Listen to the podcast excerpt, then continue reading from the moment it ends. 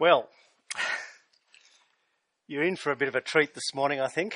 Uh, I wanted to call this sermon Random Thoughts uh, because there's a point where we kind of look at it and you kind of think, what on earth is this passage doing here?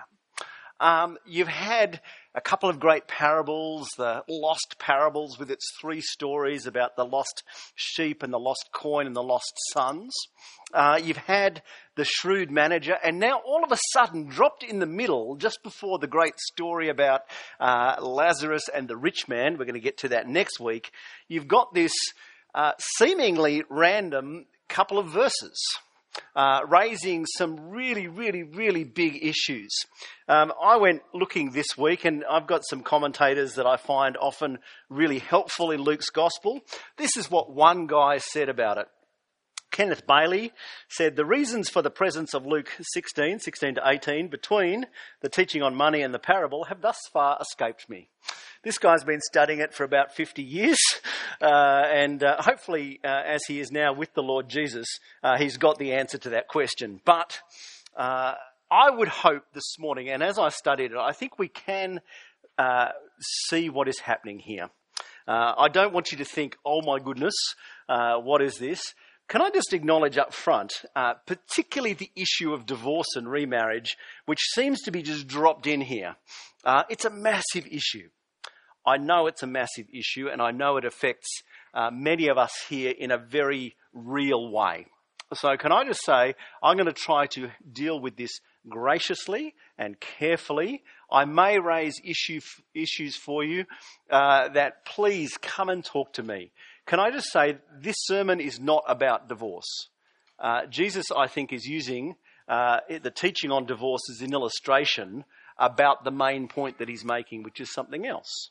Uh, and so we're not going to deal with it extensively. We will cover it, but we're not going to deal with it extensively. If there are particular issues, please come and talk to me.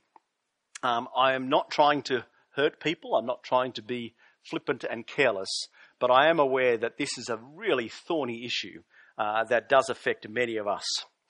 Now, I want to uh, want to start by saying I think we can understand this piece of scripture when we actually see it in its context. Uh, when you walk into a movie, uh, if you walk into a movie late, you stay for one scene and walk out, you've almost got no hope of actually knowing what's happening, do you? It's the same thing as if you dive into the scripture, just grab a couple of verses and then come back out and say, well, what does this mean? It can be really, really hard to actually find out uh, what that is meaning. The context is important. Now, I hesitated about using this illustration, but I think it works. Okay, so just bear with me. I had some people in my last church. Uh, she introduced herself and she said, Hi, my name is, and I'm not going to tell you. Um, and I said, Oh, what do you do for a living? Uh, when we got to that, she said, um, I give drugs to children and my husband cuts them up. And you're like, What? She's a pharmacist and he's a pediatric surgeon. Um, okay, oh. the context makes a really big difference. Yes?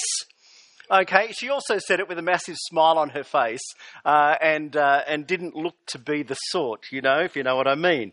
The context is vital. And here we have a block of teaching that starts back in chapter 15, verse 1, where you have this recorded. The tax collectors and the sinners were gathering around to hear Jesus, but the Pharisees and the teachers of the law muttered, This man welcomes sinners and eats with them. These couple of verses, I think, provide the context for the teaching that goes from chapter 15 all the way through into chapter 17, where at verse 11, Jesus moves on. So this is one big block, and we need to understand it as part of a tapestry of teaching. And this, these couple of verses are a few threads of teaching that weave into the whole. Does that make sense? The context is uh, the religious types grumbling about Jesus welcoming the sinners and the tax collectors. And what flows through the heart of this message is grace. That is there. Now, there is a beauty to grace, isn't there? What do you think of uh, when you think of graceful? You might be uh, into uh, sports, athletics, dance, ice skating, these people who seem to glide across the face of this planet, uh, sometimes on skates, sometimes on their feet, uh, doing incredible things. Do you think, though, of Jesus as being graceful? I think there's an incredible beauty to grace. And when you find someone who is truly graceful, not just physically graceful, but graceful in their essence, graceful, you see something that is compelling. And the faith that Jesus calls us to have, the religion that he calls us to practice, is graceful religion. And it should be compelling. It should be radically different. Unfortunately, so often not the case. And here we have the contrast in this larger context between the graceful religion preached and practiced by Jesus and to what he calls his disciples to, and the graceless religion of the Pharisees and the teachers of the law. And I think this morning we are going to see a negative example.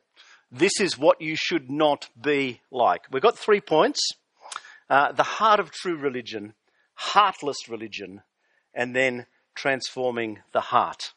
Going to move pretty quickly here. The heart of true religion. Um, we have seen, if you've been with us over the last three weeks, we've seen things that are just amazing. The amazing grace of the Father in the lost parables. So, as we unpack that, the guy who uh, welcomes his rebellious younger son home who's wasted a third of the family assets, and he runs to throw his arms around his son. The father who leaves the banquet to go and beg his older son to come back in. No Middle Eastern patriarch would ever act like this. No man with dignity and honor would ever do this. Who would do this? We also saw last week the grace of the rich man. His steward has given away enormous amounts of his money, the equivalent of about $150,000 in today's terms. He's given away phenomenal amounts of his wealth, and not only does the rich man allow that adjustment to stand, showing his grace to the tenants, he praises his steward for acting wisely. Now, no wealthy landowner would do this. Who would be like this? Well, the heart of what Jesus is teaching is that God is like this. He is gracious. And in Christ, grace is embodied. Now, grace is not just the thing that you say at the start of meals. Grace means undeserved, unmerited favor. It should actually leave us mouths open, just going, wow, that's incredible. I think for many Christians, particularly, grace has become familiar. We should see something that makes us just jaw droppingly astounded. It should be something that amazes us. And Jesus says, This is at the heart of what I call you to come and follow, to come and be. Jesus embodied it. He calls us to it. Hearts thankful, overflowing in response to God's grace for us in Christ. The kind of religion that sees the sinners and the tax collectors coming in, rejoicing to be there. But Jesus tells us, and I think this is what he deals with today, he says there's a counterfeit, there's a fake that looks good, but it's not the real thing. And he moves us on to heartless religion.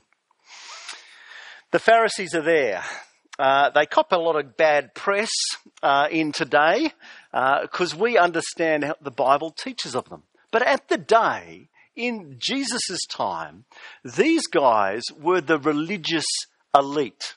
They were a lay group of people who had willingly taken upon themselves the responsibilities under the law of the priesthood.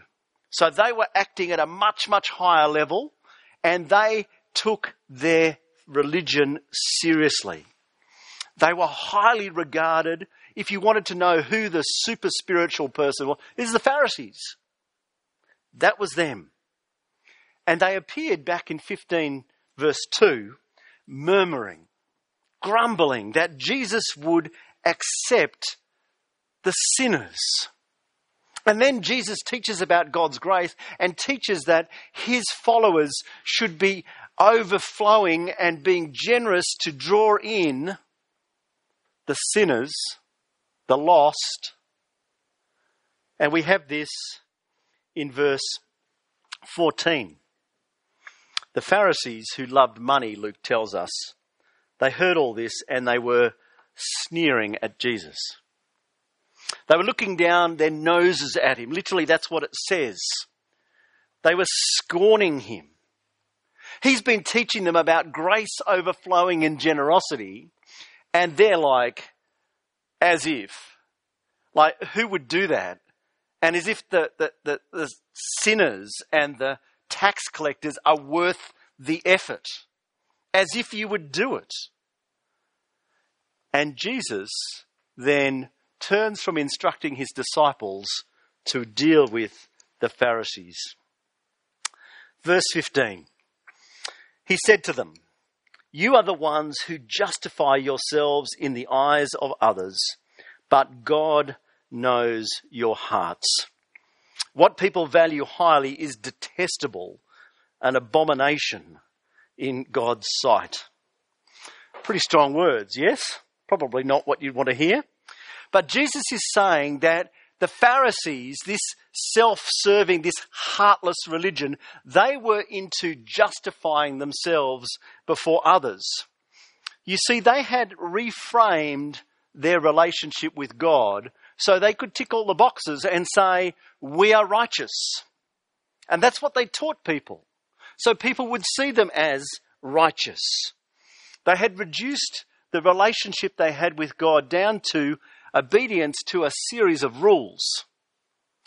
Now, I want you to imagine you've got a friend who um, turns up one day with their clipboard, okay, and they've got a whole lot of points, dot points, and they've ticked next to each point, and they said, Look, I've been looking at our friendship and I've worked out what my responsibilities as a friend are, and I see that I am fulfilling them perfectly.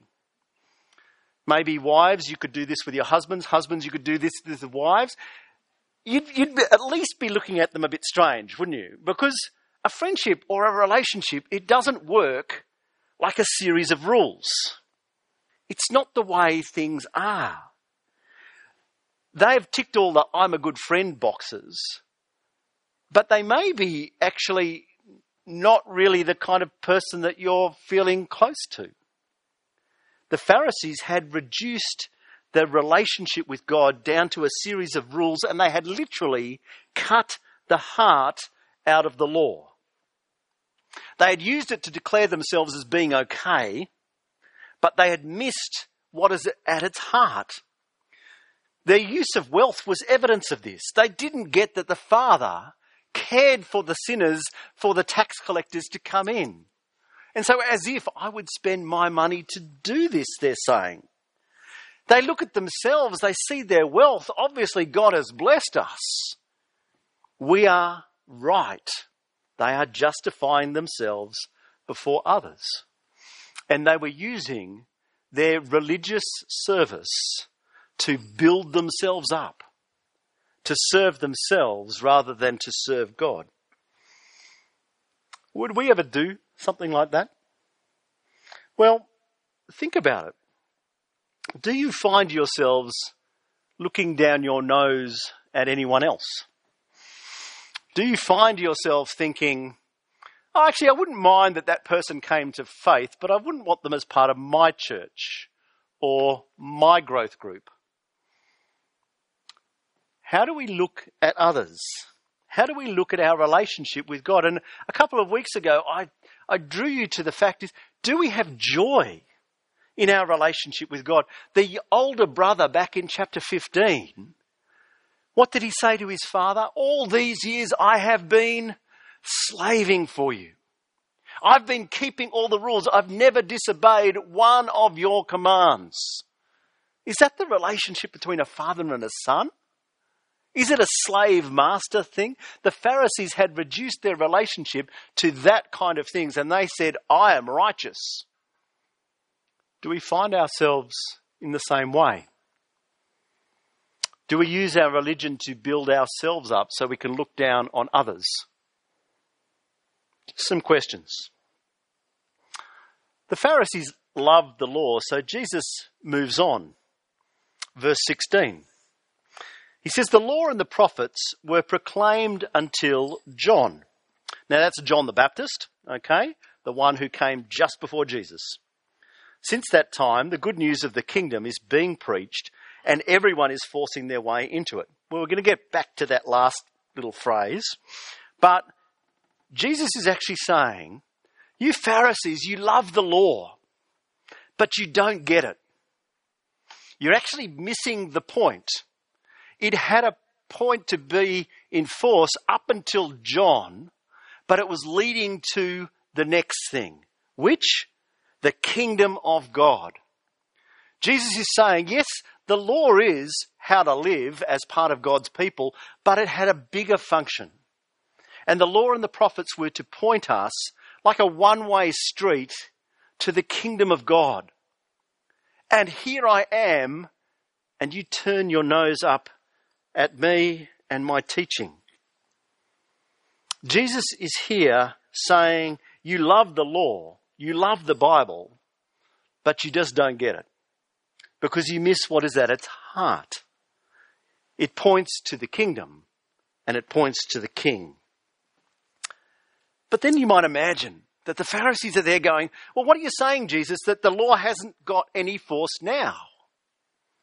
Jesus moves on, verse 17. It's easier for heaven and earth to disappear than for the least stroke of a pen to drop out of the law. Doesn't the law matter? Jesus says, Yes. The law does matter. Jesus isn't teaching that it's an a free for all. You could imagine that people are saying, Oh, I'm saved by grace, so therefore it doesn't matter how I live. That's not what Jesus is teaching. You could imagine the Pharisees getting cranky. The sinners, the tax collectors are coming in. Grace means you welcome anyone, Jesus. You've lowered the standards. But Jesus says, no. No, I haven't lowered the standards. The law stands, but the law points what to? The kingdom and the king.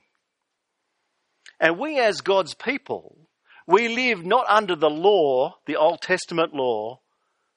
We live under the kingship of Christ and how he understood the law to operate.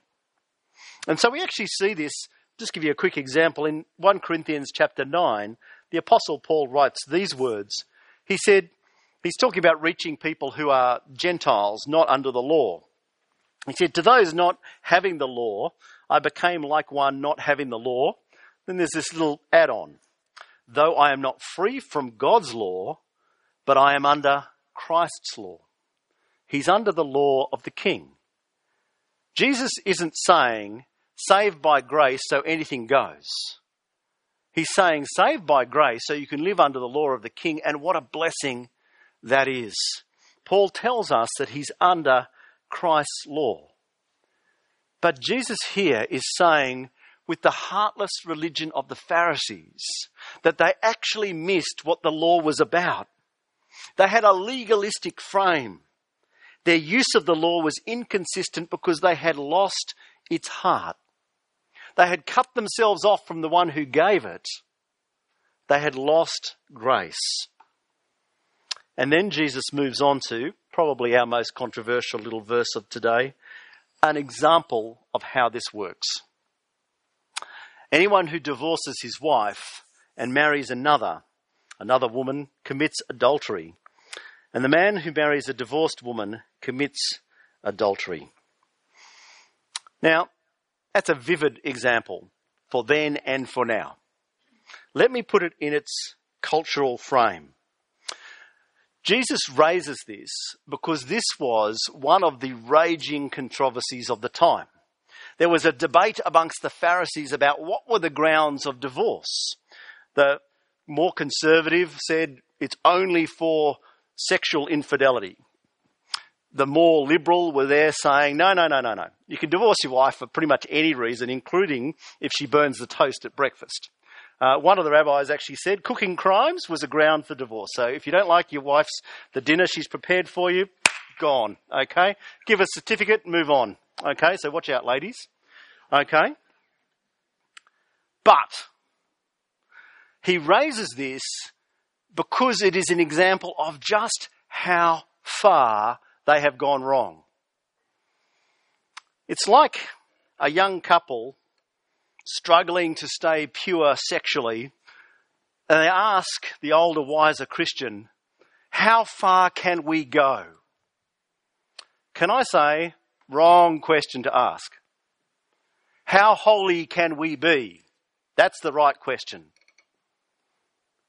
Looking for a law loses the heart. Looking for a law loses the heart. It's not that there can't be wise advice but the law misses the point. And the disciples were, uh, the, the Pharisees were there saying, when can we get a divorce? Can I say, Jesus gives us an example. This is the wrong question to be asking. It's not saying that we can never teach on this topic, but they were looking for all sorts of reasons where they could get divorces. Jesus is saying you've missed the heart. Let me explain just really briefly a snapshot of God's intention for marriage. Back in Genesis 2, you can summarize the teaching on marriage. This is a, a definition it's a lifelong, exclusive covenant between a man and a woman made before God. That's marriage.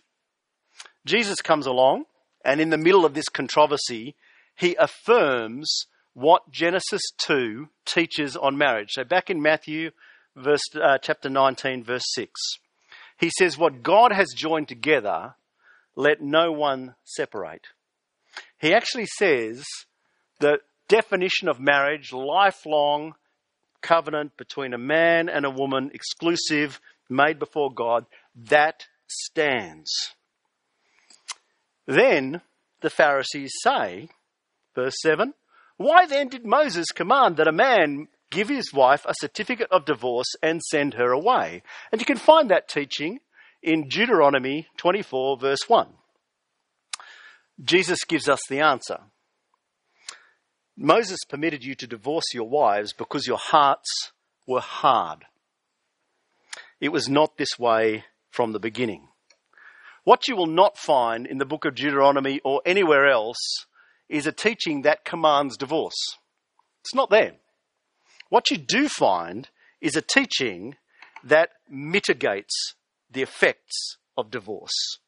It regulates divorce rather than commands divorce. So, what happens in Deuteronomy 24? Moses comes in and stops some of the abuses that were happening under uh, in Israel at the time.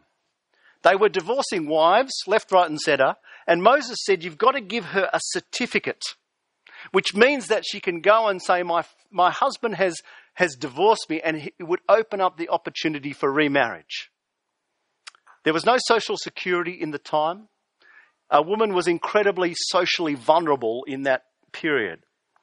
To be divorced and not able to remarry was a real challenge to her future. And so Moses actually regulates the practice to limit the damage. It's what the ethicists call a retrieval ethic. Okay? Uh, let me give you another example of a retrieval ethic. Um, needle exchange programs for IV drug users. Okay. Do we think IV drug use is a good option? No. But we recognize that the damage caused by sharing needles is horrendous in terms of disease, in terms of all sorts of things. So we will set up a system that mitigates the damage. Does that make sense? What Moses did in Deuteronomy 24 is set up a system that mitigated the damage caused by, as Jesus said, the hardness of your hearts, the sinfulness of human nature.